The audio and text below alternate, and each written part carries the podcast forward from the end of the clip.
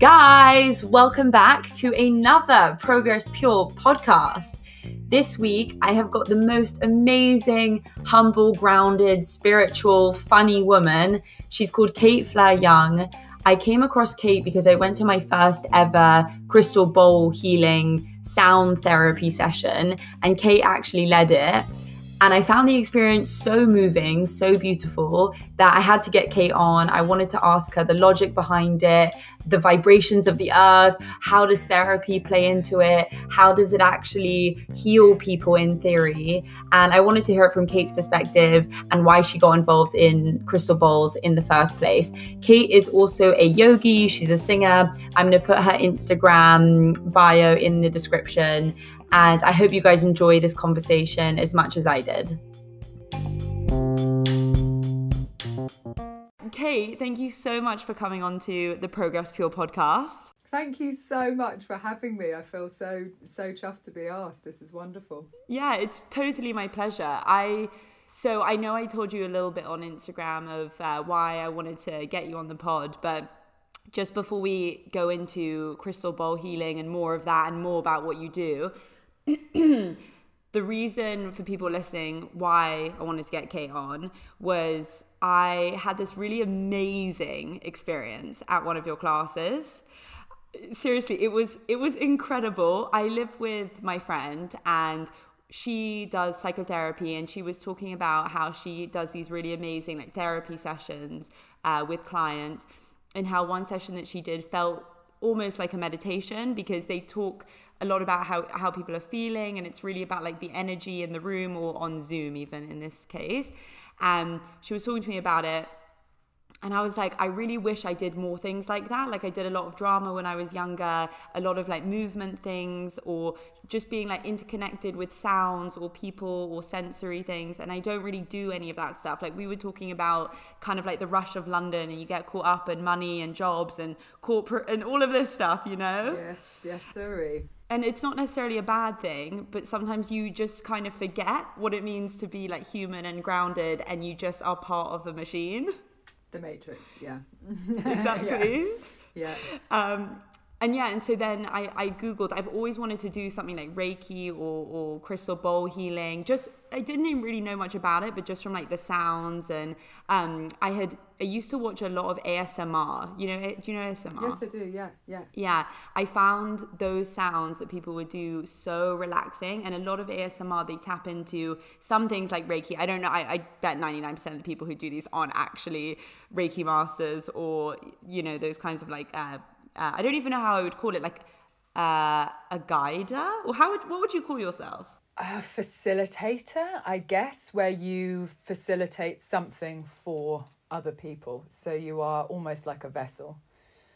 There's not, it's um, something comes through you, hopefully, to be able to transmit that to other people. Um, yeah, so I think that would be what I would call myself. I mean, that's quite a hard thing to define, actually. I don't know whether I've thought about that. But do you have to go through, because I'm just wondering, these people on YouTube, like I assume they're not trained, or I mean, I'm sure some of them are, but most of them I think go on there and they just create nice noises and then they write Reiki or whatever. Yeah, yeah, totally. Rustling a sweet packet and then yeah. being like, Cal- calming, calming noises. Yeah,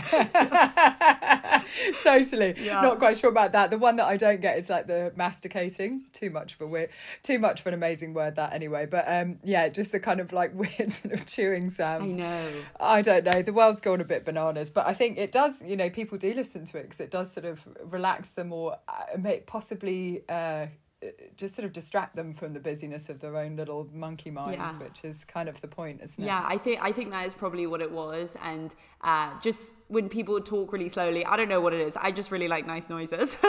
and so and so then that's where I kind of came across Reiki. And so talking to my friend, I was like, oh, I really want to do a crystal bowl healing or something like that. And so then I looked it up online, found your class, decided to come to a crystal bowl healing, having never done it before. And I remember walking in the room, it was very dark. I think there were three or four other people there. And it was lovely, you know, they had the blankets and you, you know, you just looked like this amazing, like spiritual woman that was like so gentle. And I was like, wow, I feel so safe. And like, I love this. Got in the blanket, lay down. And I remember at the beginning of the class, you mentioned some people might feel very emotional. It might bring up certain feelings. It's okay. You know, this is a safe space. You can let that out. And I remember thinking, like, emotional? Like, I was like, I was like, this is crystal bowls. Like, what do you mean emotional? Yeah, I just want to chill. Yeah, I was like, I'm just going to chill and relax. And then uh, you you performed. I'm not even sure how you would call it. You... I guess so, in a sense, yeah. You performed, you did the crystal bowls, you also sung, and I cried. I, I brought up so many feelings, and I'll go into that in a bit, but it I found it so like grounding and so mystifying. And I called my my mum and my friends afterwards, and I it just really it felt like it just rooted me in life. And with all of this, all the other stuff going around, I really felt like, oh, this is what it means to be human. Like, I really feel like I felt that. Um, and I just thought it was one of the most beautiful experiences that I'd, I'd ever had. So thank you, first of all. Thank you so much. What an absolute pleasure to hear that that was what your experience was of it. Um, yeah, that's that's magical. That's really great. Thank you. No, thank you. I also, I called all my friends afterwards. I was like, I've just done this crystal bowl healing. You have to do it. Like... They are extraordinary, for sure. They are really, really amazing. Yeah. So I want to know everything, because I don't know anything about crystal. I only know that I had this amazing experience, and you were amazing, and you have one of the most beautiful voices I've ever heard. And I want to know more about, how did you get into this and discover this? And and how would you want to introduce yourself? Because I probably even haven't done that justice. Crikey, haven't thought about that. My name's Kate. Good start. Um... I, I mean, I'd introduce myself as, as just someone who's on the same path as everybody else, trying all the different things as everybody else and trying to transform and evolve and kind of um, help people along the way by also helping myself and help facilitate experiences um, that I feel connected to as a human being, that I have had quite extraordinary things happen to me through, you know, um, and just trying to pass that energy on and through. I'm not sure about a label. Let me think about that. If I come up with something really cool, I'll let you know. Yeah, but, do. But for now, I'm just, just, just Kate. And yeah, so how did you get into crystal bowl healing? I got into crystal bowls. I've had a long history of performance, of living in London, of chaos, of addiction, of all sorts of things that come with the pressure of city life, especially as an artist. And I got into healing in general when I um, first went to yoga, which is like ten years ago. And it just opened up a door for me where I, for the first time, understood self-care, self-love, Um, something that, you know, I work on still every day, but um, it it just it just made me feel better. And so as life went on and the years sort of went by and rolled past, I uh, had used these ideas of healing or coming back to healing practices. I've always had a spiritual practice, which has mainly been based in paganism and witchcraft. And so that's been something that's been in my life as a personal, as a very personal thing that I've done just in my own life. But um, when it came to sort of accessing these other sort of slices of things that were out there, it became like an amazing discovery of this abundance of things that are out there to help um to help people to sort of evolve and transform. And I think that I've always been very into this idea of um I, I worked a lot with uh, uh with a lot of Native American artists and artifacts when I was um a little younger. And it brought me very much into this understanding of this kind of idea of shamanism. Not that it's shamanism is just from a Native American culture. It's it's very worldwide. Um, but this idea of a shaman being a wounded healer And so understanding this kind of fragility and uh, incredibly complicated makeup of the human spirit. And that's not being dour, that's, you know, human beings are, are wonderfully joyous and positive, and, you know, some are absolutely smashing life and got it together and all of this. But underneath it all, we have our wounds, we have our traumas, we have things that are very difficult for us to overcome in this lifetime that cause us patterns of behaviour, that cause us difficulties. And I've just been very interested in accessing paths to try and move past these, to try and to change these, to try and see if we can evolve and expand to our fullest potential.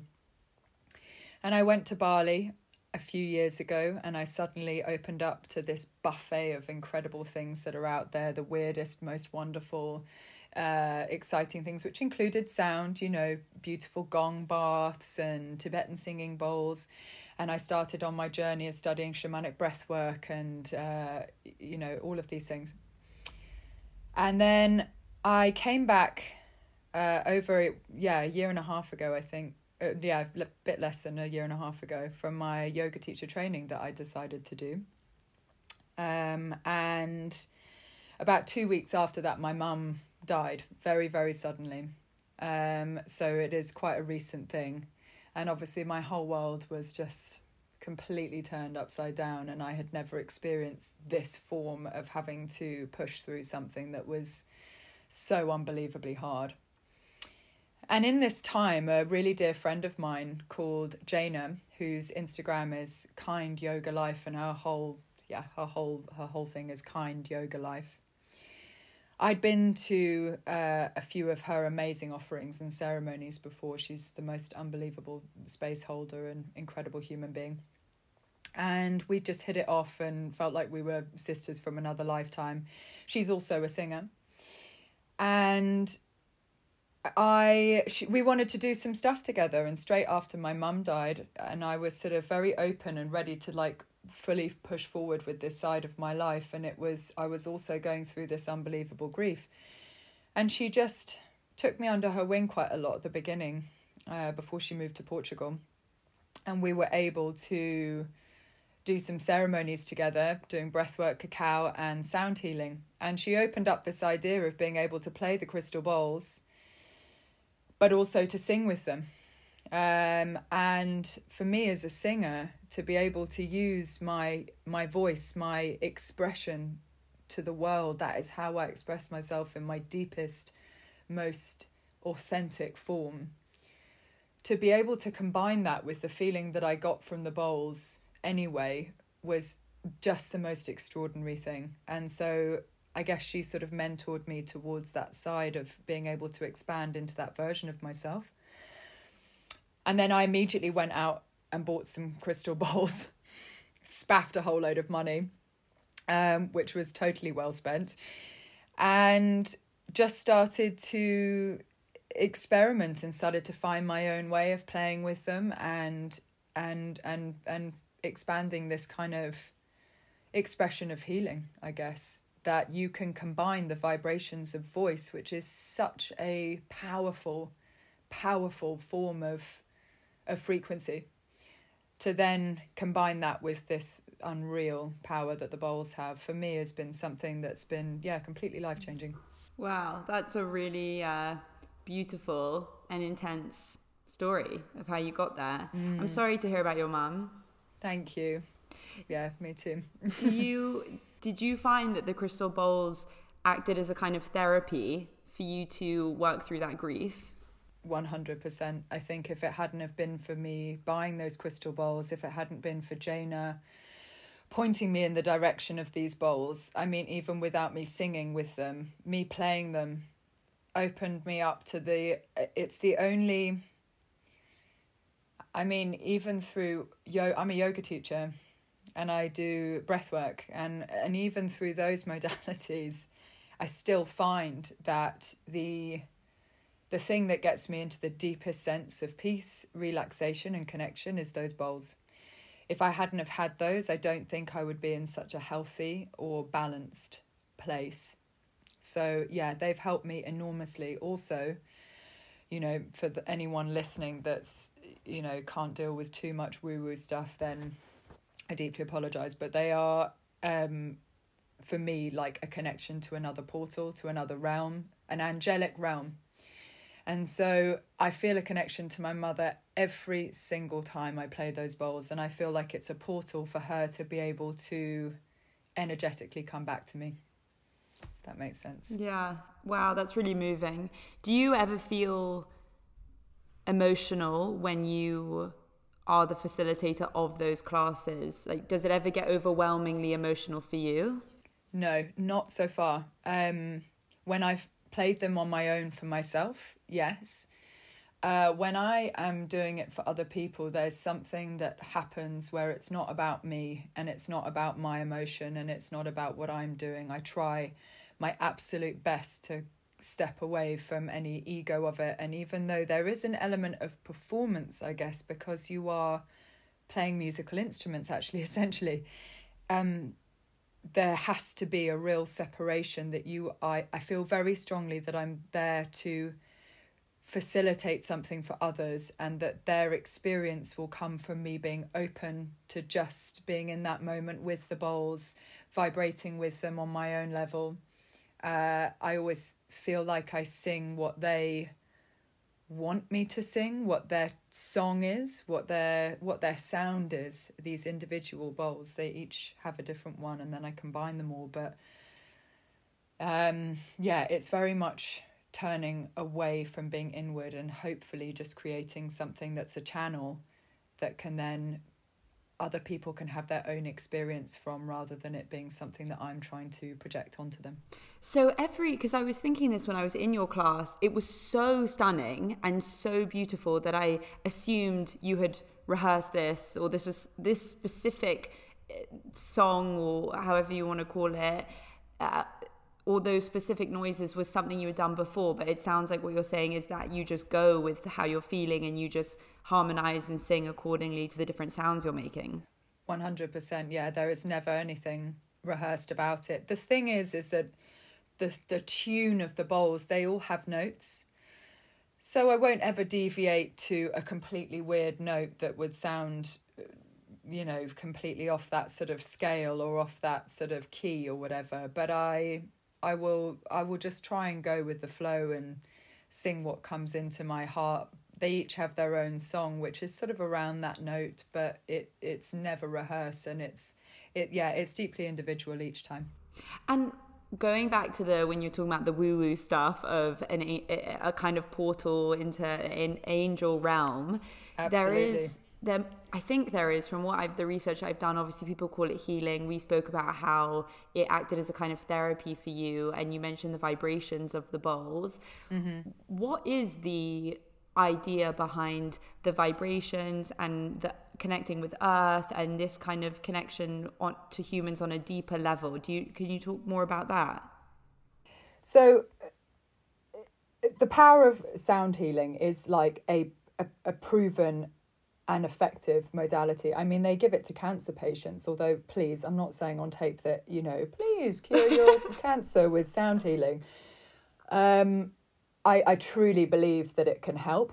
Um, it is something that it, it uses vibrational frequencies to enable us to like drop into a meditative state and allow the possibility of clearing, cleansing, and balancing on a very deep cellular level. I mean, anyone that's been to anything to do with sound, a gong bath, crystal bowls, they will hopefully leave with this calm.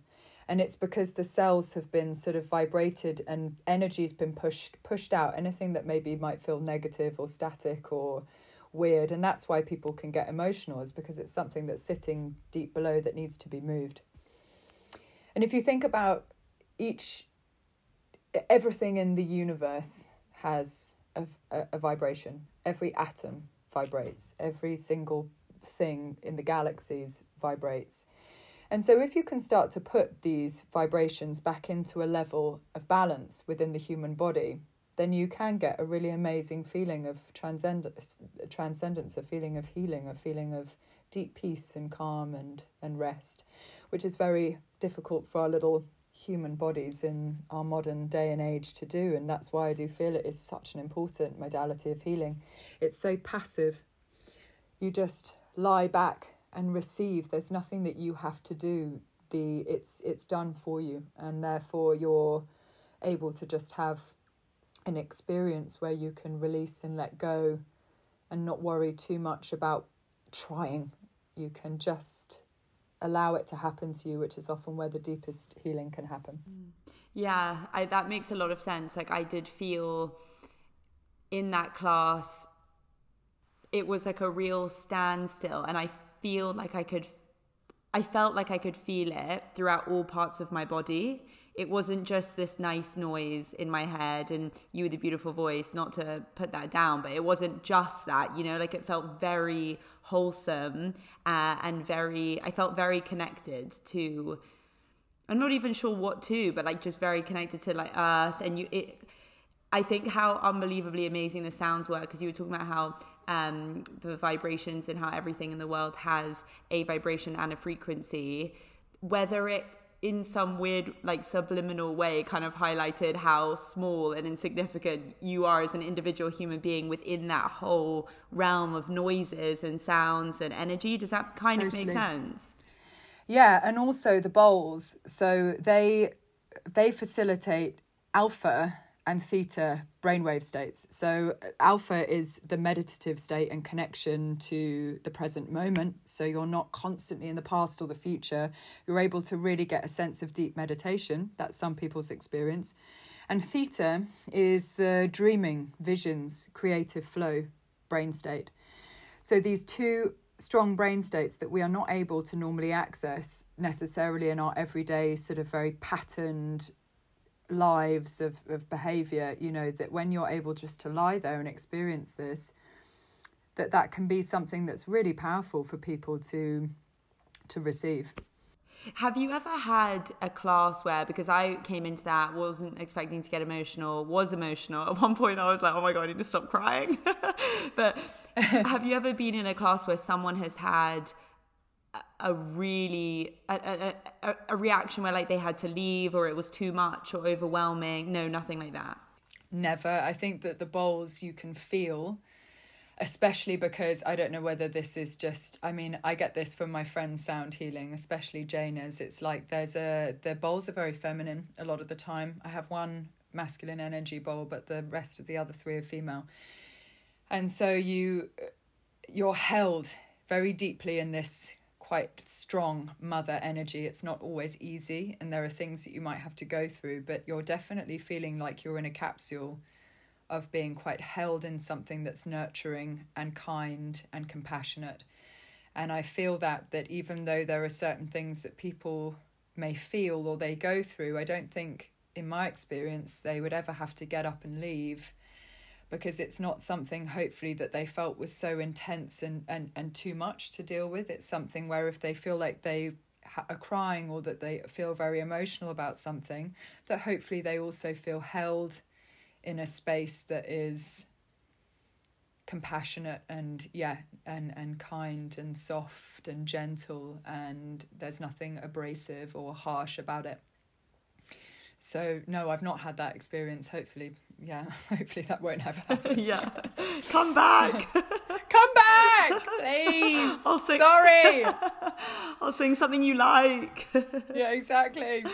And totally. Do you ever find that, because you said that you have female bowls, and like, or, or a bowl that produces a sound that's more connected to feminine energy, is that right? Yes, yes. Do you ever yes. find that if you have a class that's dominated by women, that women will connect more to that feminine energy? And if you have a class that's got more men, or is it pretty much equal? Definitely not. I think that both men and women, obviously, it doesn't matter. I mean, apart from everything being like sexually gender fluid, we each have an internal masculine and feminine.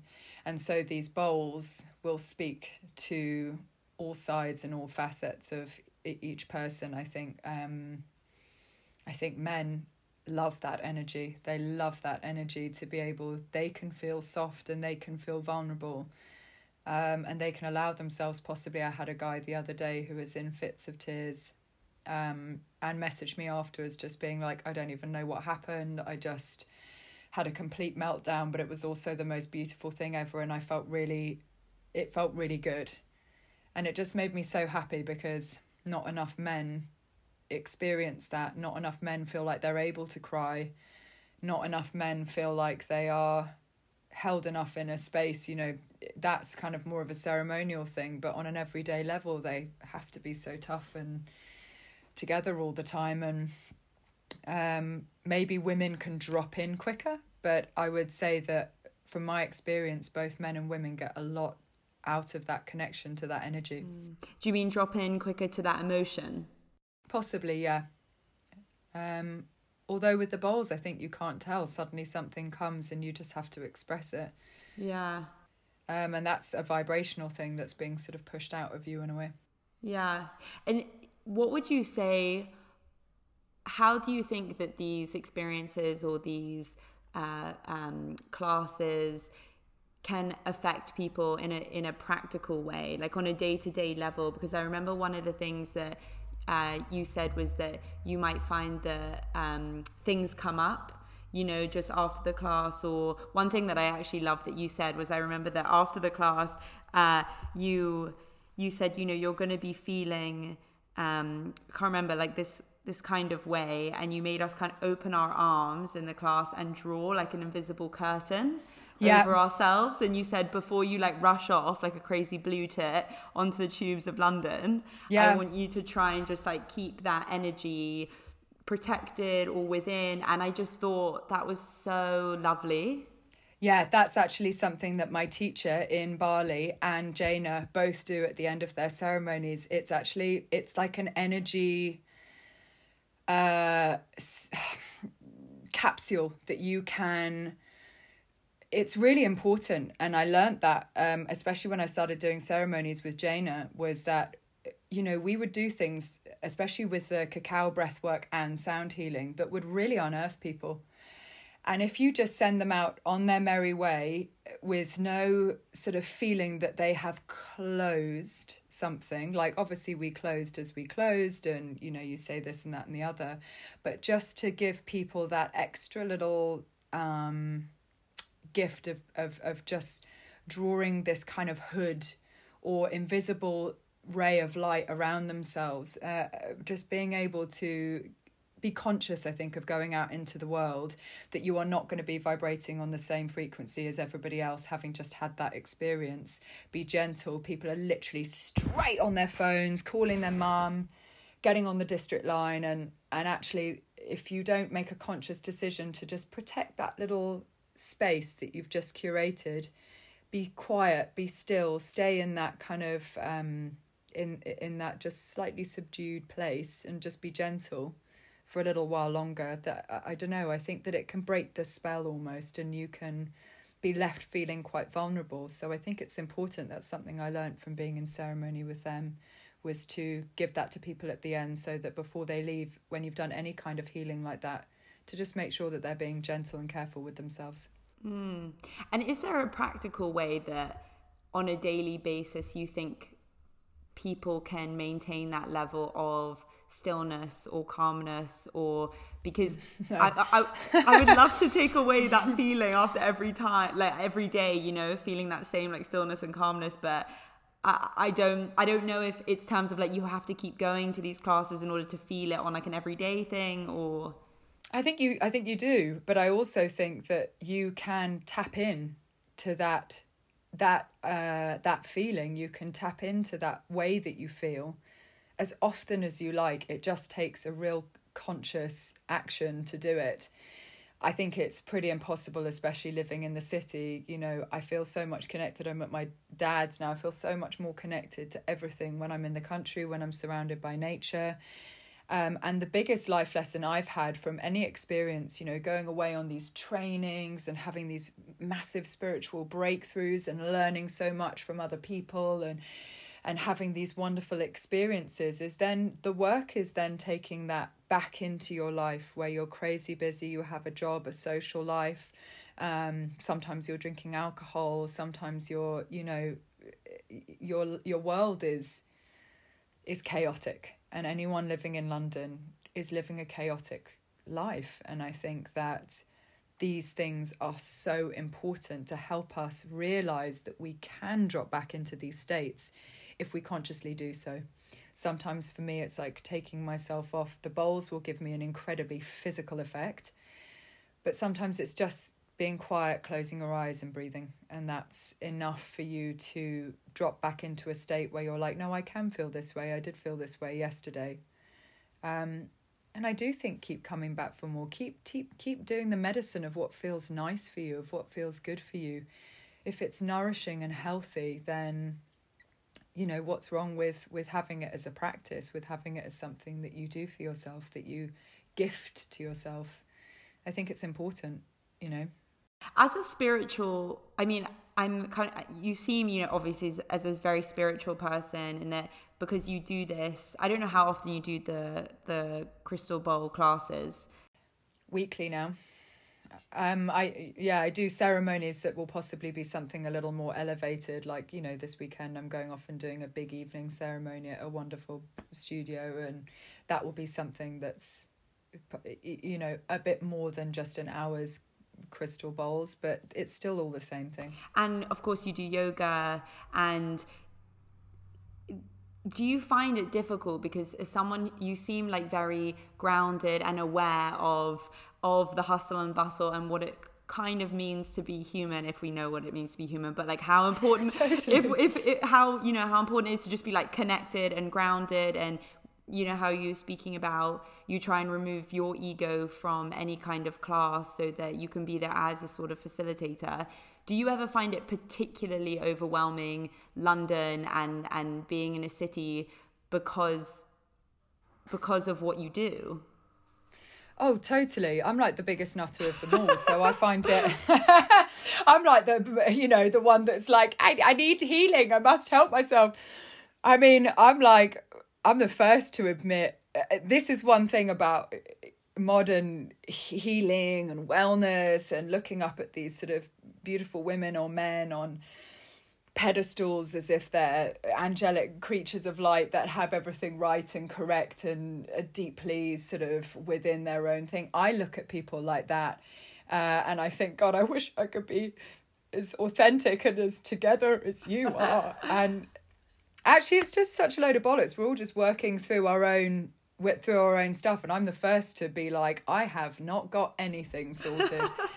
And I'm trying my best, but I'm consciously trying my best to address things, to change things, to do what I can to help move myself forwards. Um, all of these practices, I mean, like, you know, everything I teach in yoga about being in the moment, being in the breath, the present is the only thing that exists. I mean, it's good that I tell myself that eighteen times a day to my students. Yeah.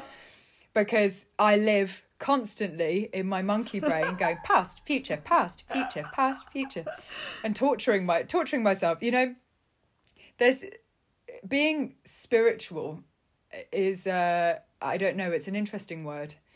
Um, I think that to to try and just be as connected as possible, and to that, to me, that's like doing these practices, trying to expand that to others, trying to gift that to other people, being like, look, this is a way that you can feel this way, or help yourself this way, or release emotion. I I know all about the darkness and all about the shadows. To me, being spiritual is not about the abundance of light. It's about how much darkness and shit people have to deal with the whole time. So I think it's about beautiful balance, and that because we do experience a lot of darkness and a lot of trauma, even if some of it's bubbling under the surface and you're sort of behaving like everything's great the whole time, if you can push yourself more into the balance of the light by being able to experience some of these things, then I think it's it's all good. I'm very, very sensitive, hugely sensitive. Like my boyfriend, I drive him insane. I mean, it's... God bless him, you know, he's just like, yeah, cry at the drop of a hat. But it's because I'm I'm very in touch with of with sort of moving things through and trying to hopefully uh, kind of address things as they come up for me in the moment, and then they can be let go. But London's an intense place to be when you're sensitive and you're uh, a massive empath, which I am. So you have to work hard at not taking on other people's energy or traumas, as well as obviously trying to help people and help them move through things. But yeah, you've got to you've got to be really conscious of taking care of your own little bubble. And that might just be like staying in and cooking something nice, or I know we all talk about like nourishment and it can all get a bit self-love, and it can all get a bit overwhelming on Instagram, and you know, yeah. and you think, who are these healer wankers sometimes?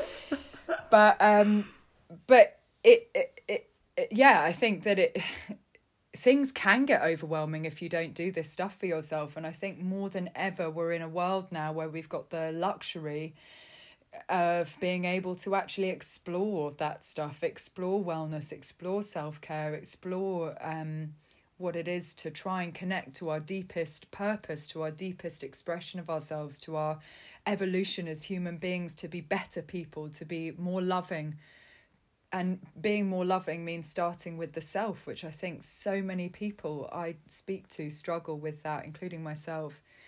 Such a lot of worthiness and and being able to love yourself and therefore have better relationships with other people. And I think we're in an incredible time of exploring that, which is seriously interesting. It's so funny what you're saying about uh, how, you know, spiritual people, whatever that even means, like sometimes on the surface seem that they have all of their shit together. And I guess I just assume that, you know, because you do this all the time, you must be like super in the moment and connected with like the world all the time. But like, oh hell no, you are just like a normal person who's like, what the hell's going on? You know? Oh, totally. Yeah. I would like to think that I've I over time I'm gathering tools to help myself. Because life is not ever going to be like, I have reached this state of oneness mm. and I am now perfect mm-hmm. forever. Mm-hmm. And I know how to deal with everything forever, and life is great. Life isn't. Life's tough. Yeah. It's really, really, really tough. And there's moments of ecstatic joy and moments of deep, deep sadness. So for me, all of these hashtag spiritual practices are about being able to navigate through these situations that life will throw at you one hundred percent. It's about being able to navigate those with clarity, grace, kindness, compassion, love for yourself. And that's where the importance of these things come in. Not to be a perfect being of light that has all of their stuff together, because anyone who says that they have is lying. Yeah, I, I don't even know what that would look like, someone saying that they have all of their stuff together. Like, no one... Well, I mean, you you know, I have my favourite philosopher, Alan Watts, often talks about, like, if you want this state of oneness, this state of complete connection of... of um, oh, God, what's the word I'm looking for? Of, of sort of reaching nirvana, basically. Then you have to go and be a monk sitting in a in a... in like a little hut on the top of a hill, meditating twelve hours a day and being this unbelievably amazing little guru up there. But that's not most of our civilization. And so you're not going to be able to achieve that. No matter how many things you do, you can, you can just try to be happier. I think is like a big key is changing your reaction to things. A lot of that is through meditation, changing your perception of things. Turning things from being utterly awful into actually not so bad. So much of it is about perception and how you can hopefully navigate your way through these things in the in the most kind of, yeah, in the best way possible, being the best version of yourself, the kindest version of yourself, not behaving like a, a crazy person or an idiot, you know, which yeah, is totally yeah. allowed sometimes, but being kind to others, being nice to others, you know? But what you're saying as well about uh, being happier and like your perception of things, I feel like it's being happier, but also with like the really small, tiny things that just happen on a daily basis that you don't even really think about, but you just release some kind of like negative energy. Like I do this all the time, and I read books on Buddhism, and you know, I try and give myself, I'm like, I'm gonna do twenty minutes of meditation today and like change my perception on this and all of this stuff. And life does just get in the way, but it is small things of like for example, getting peanut butter out of my kitchen cupboard and there like not being any peanut butter left and me being like, oh, frustrated about it, you know, like, and instead, yes. I, instead I feel of, you, girl. And it sounds so minimal and stupid and small, but it, it is, I feel like the little things of that and like perception changing and changing how I think about it and not blaming it on my dad who ate, finished the peanut butter. Do you know what I mean? Like, it's just totally, small things like totally. that that contribute to the bigger picture of building like happiness and empathy and compassion from within and not getting frustrated at all those tiny little things that add up to the big picture,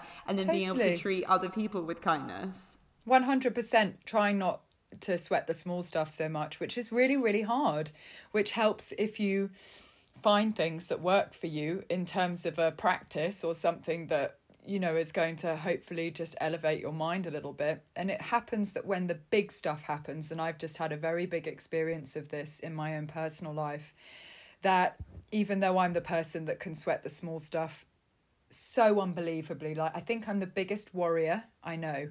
And warrior, yes, I'm like a she-wolf warrior with a sword and a dagger and like a, an awesome kind of outfit.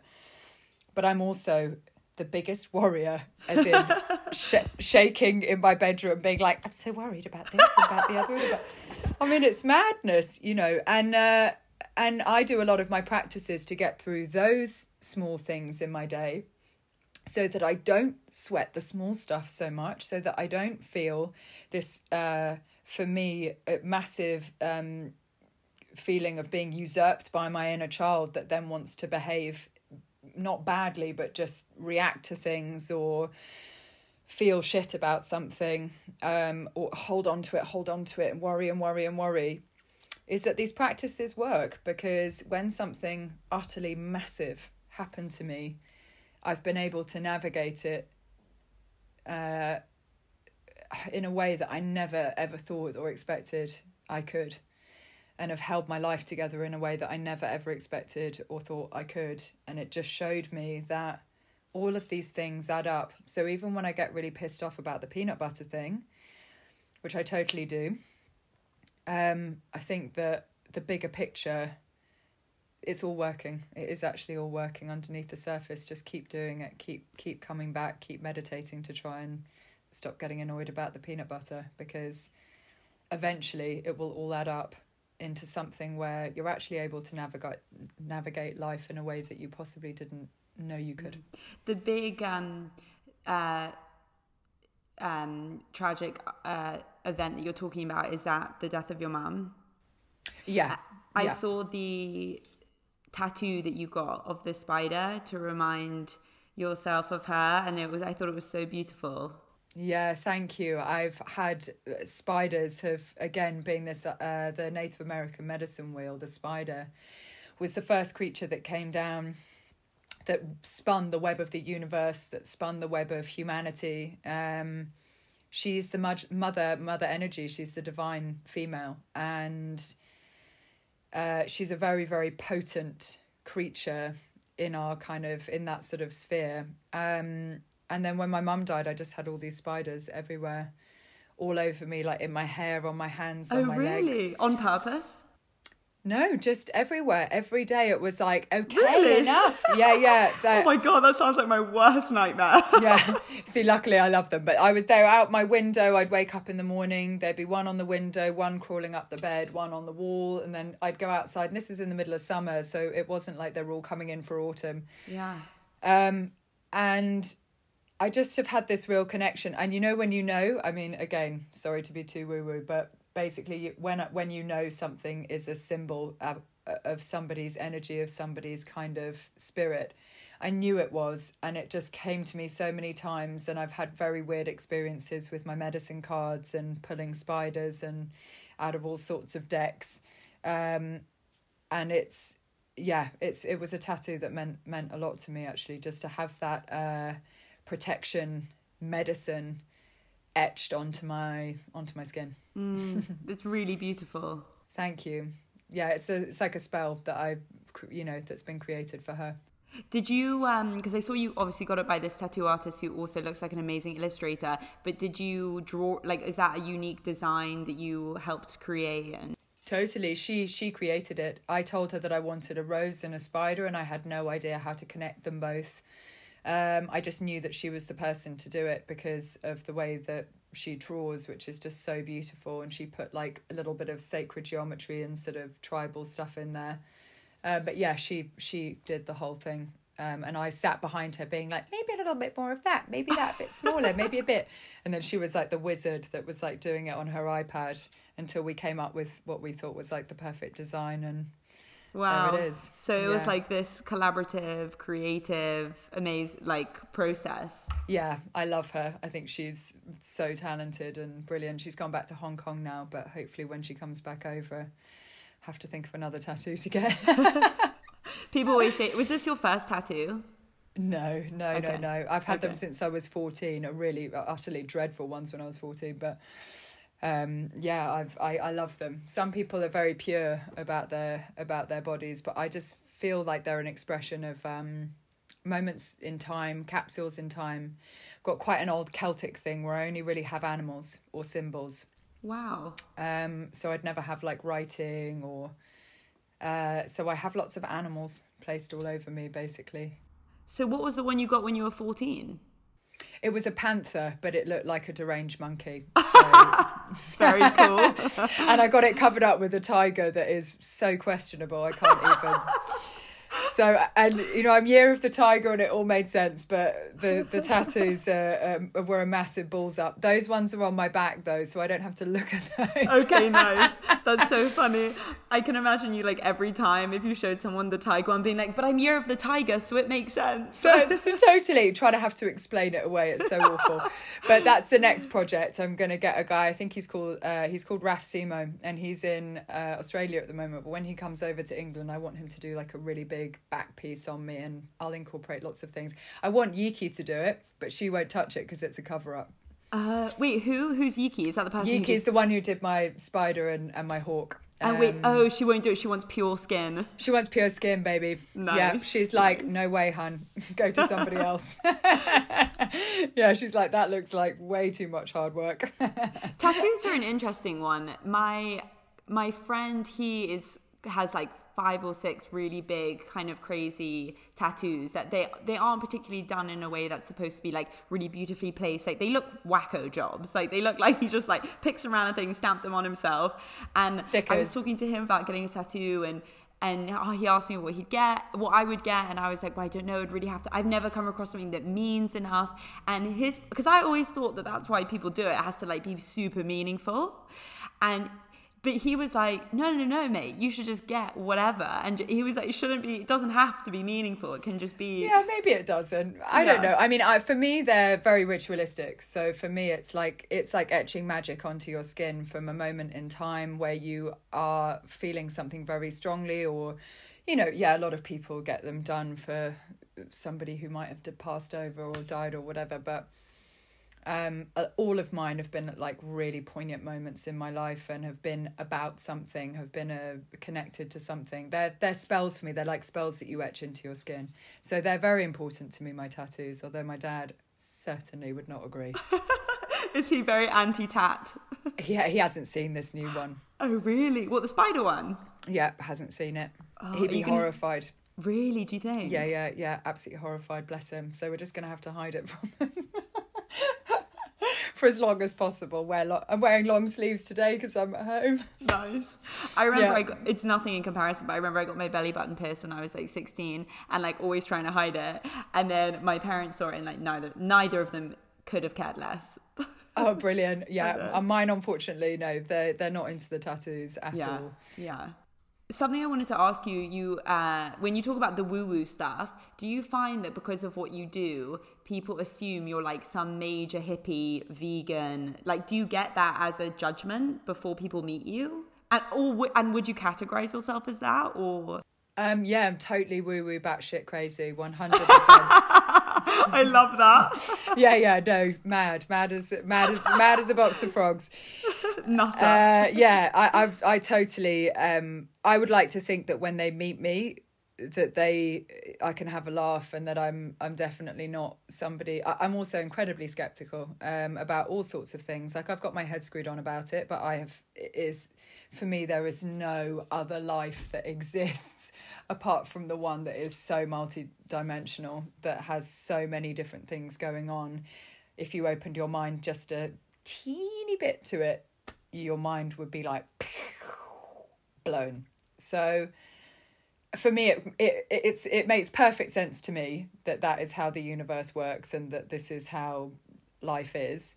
Um, but obviously for other people, I understand that it's not so much. And yes, I am vegan, and yes, I teach yoga, and, you know, what a cliche, but...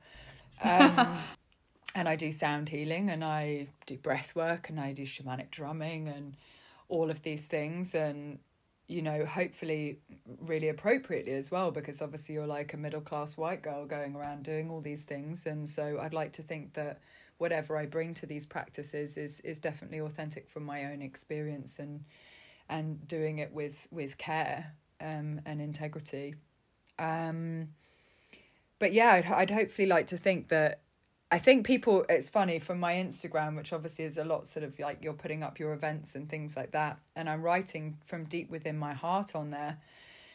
Uh, but also, I had one guy being like, gosh, you're so not like as serious as your Instagram. And I forget this, I've got like a filthy sense of humour. So hopefully if you meet me, then you would, you would not uh, judge it as being something that was like trying to be hippie or trying to be...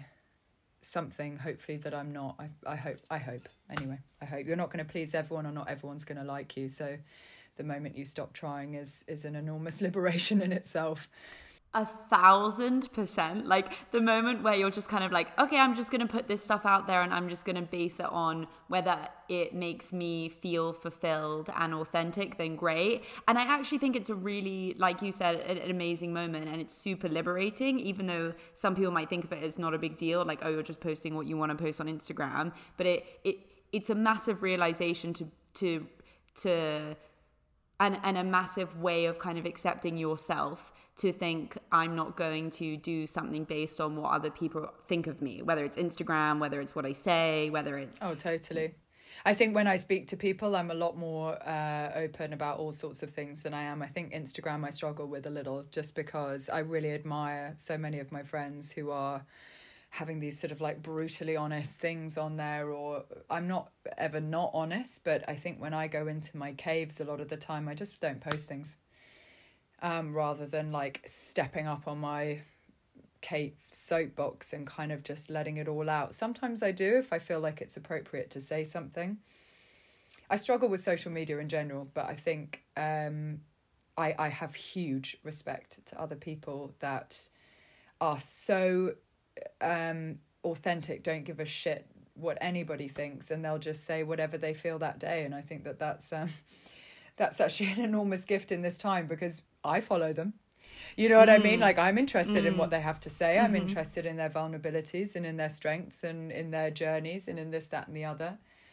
So, you know, I think it's um it's very brave to to put yourself out there in all of those ways, and not try and project too much of an image of something. So, yeah, you know, works in progress. But when you said, sorry, just going back before to the thing that you said, that you were like, I'm very aware uh, and in um, the world that is multidimensional.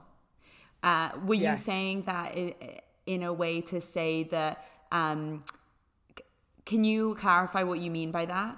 Aliens exist. Okay, okay. Okay, good. I, I just mean, want to certify. I'm not joking. Yeah. Um, but but uh, I think multidimensional is in, okay, let me just put it this way, like, you're watching Sky, but you're watching one channel.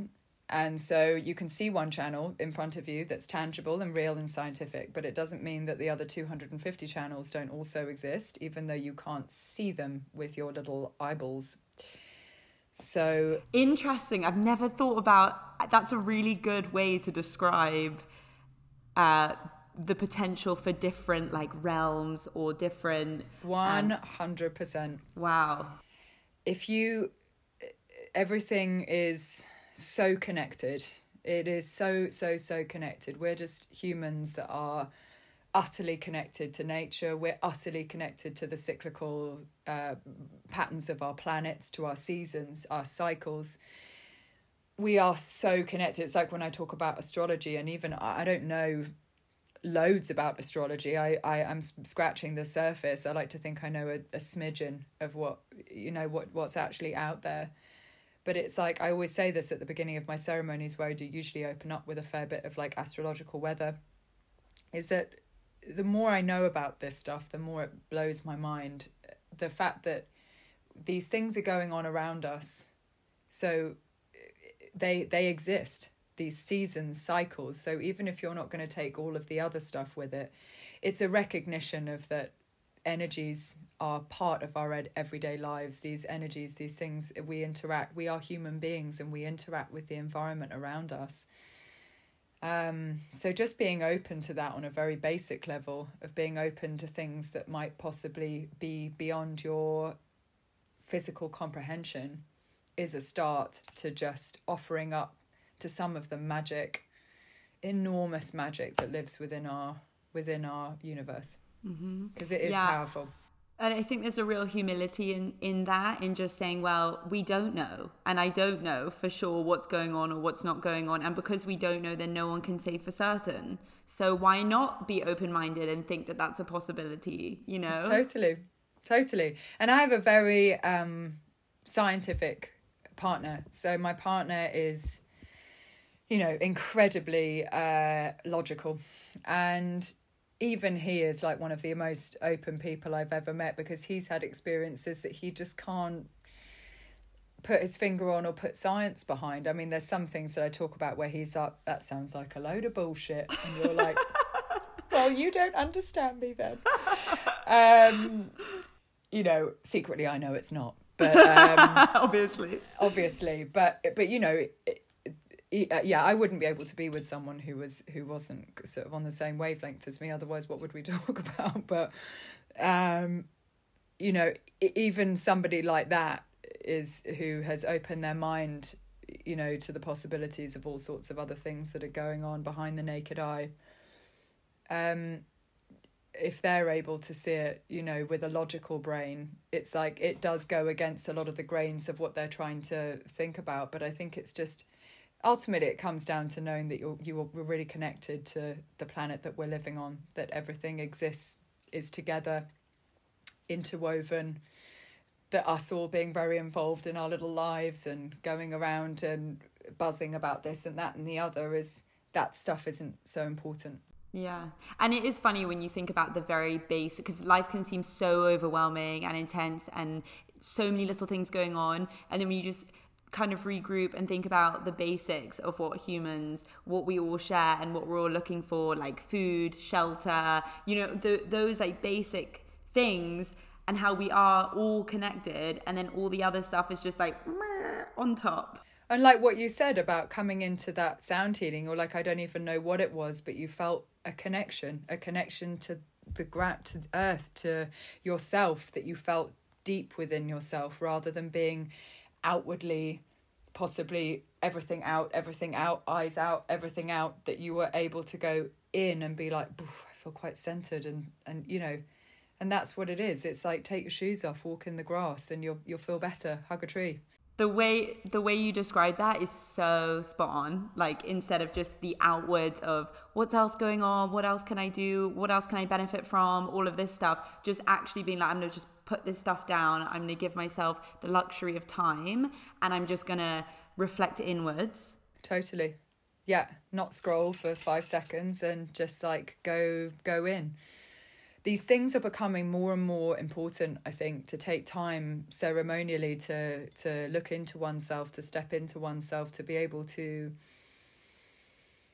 take time to connect, to ask yourself how you are, to check in, to mark certain moments. For me, it's usually always the lunar calendar, full moon, new moon. I mean, these are just two weeks apart where you're able just to reflect on things that you're trying to manifest in your life, create intention in your life, rather than just flapping around like a headless chicken. Um, and it's more needed than ever. Again, as I said, I've got a bit of a, I have a difficult relationship with social media. I mean, possibly because only my cat follows me. Maybe it's an ego thing.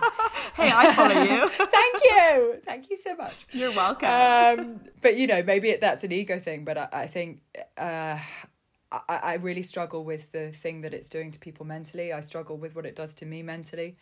And I think that there is so much now, apart from having to like hold down, you know, everything in our normal lives and be okay and be successful and this, that and the other, and hold down relationships and look after our parents and then go here, there and everywhere and see like, you know, Martha for a glass of wine on a Tuesday as well. And then also go to a gong bath because that's my me time. But then also, right, it's so intense that then you add this extra layer of um, outrospection. That's not even a word, but I'm going to just use it.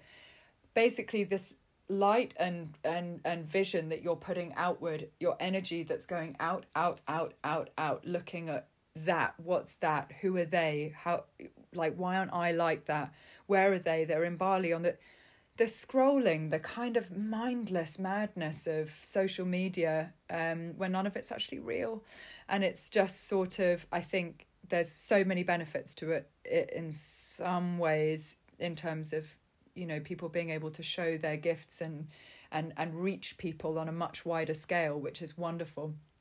But the mental health things that I think we're going to see in however many years' times, especially in our younger generation, is is shockingly scary and terrifying. And um, yeah, I think that these practices of turning inwards and taking that time, no phones, silence, stop fidgeting, you know, it's like, these are so important. They're going to become more and more important, and hopefully things that people can cling to in a world that sometimes doesn't make a huge amount of sense.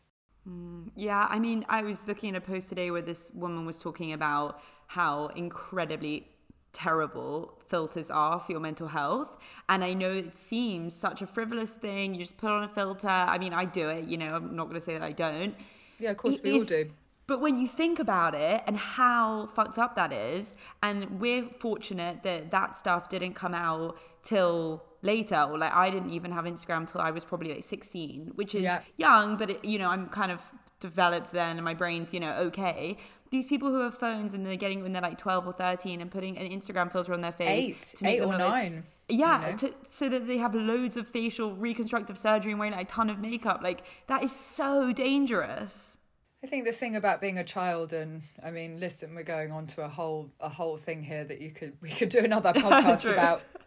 Um, but you know, children are, are incredibly um, strong, resilient, but also fragile, and that their little minds should be again outside, connected to nature, uh, realizing that those are the things that build a strong foundation, as well as obviously relationships and learning, rather than this again constant projection. Outward projection where your self-worth is based on things that shouldn't even exist.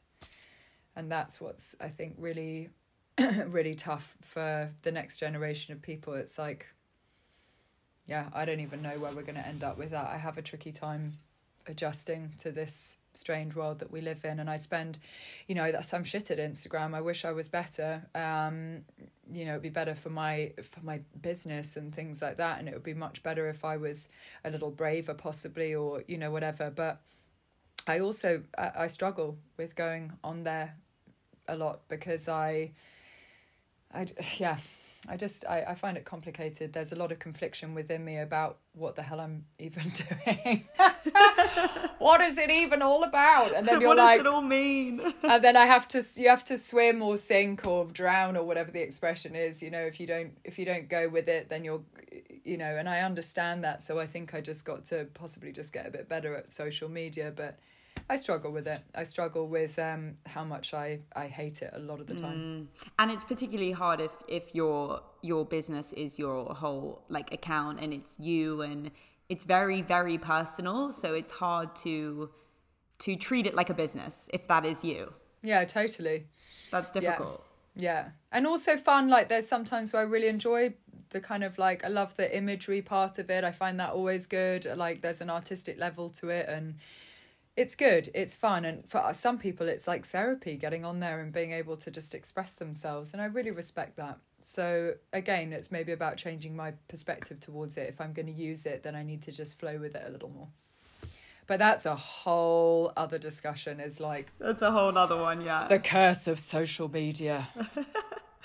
Yeah. Well, Kate, I think we have covered a lot of ground. We have. Yes. And uh, I think we can wrap this up there. If people want to stay connected with you, obviously I'll put your Instagram, speaking of Instagram, speaking of I'll Instagram. put your Instagram handle in the description. Thank you. And uh, I'll, uh, I'll mention anything you want me to mention, but is there anything else that you want to say wrapping this up, or let people know how they can find your events and stuff? Always, funnily enough, through Instagram. Please send me a message um, on please Insta. Please send me a message on Insta. um, yeah, hilariously, that is where a lot of my my stuff goes. It's how I, I'm able to advertise to people. It's how I'm able to let them know what events I'm doing. Um, also, my website, which is kate fleur young dot com. Uh, you can send me a message through there, or you can go and have a look at my offerings and see if anything suits you. I do a lot of private sessions. Um and studios that I'm I'm at, you know, I will always advertise them on Instagram as well, and so you can come find me there, come and see any offerings that I'm doing, and also they've got a buffet of other wonderful people as well, so feel free to have a browse, basically. Awesome. Thank you so much for this. I really am happy that I'm going to have this conversation as a as a like physical thing that I can re-listen to again. Like a lot of the podcasts I like Thank to re-listen you. to, but there are some ones that I think are, when you're in the moment and you're talking, it's lovely because you're just letting the conversation happen. But then there are others that I'm like, I know I can take away more from this when I listen to it again. So I'm really happy that you joined me Thank today. You. And Thank that you we did so that. much for asking me. I feel like just, yeah, what a wonderful thing to be asked, and how nice to talk to you about all of these things in this setting. It's been such a pleasure, Molly. Thank you.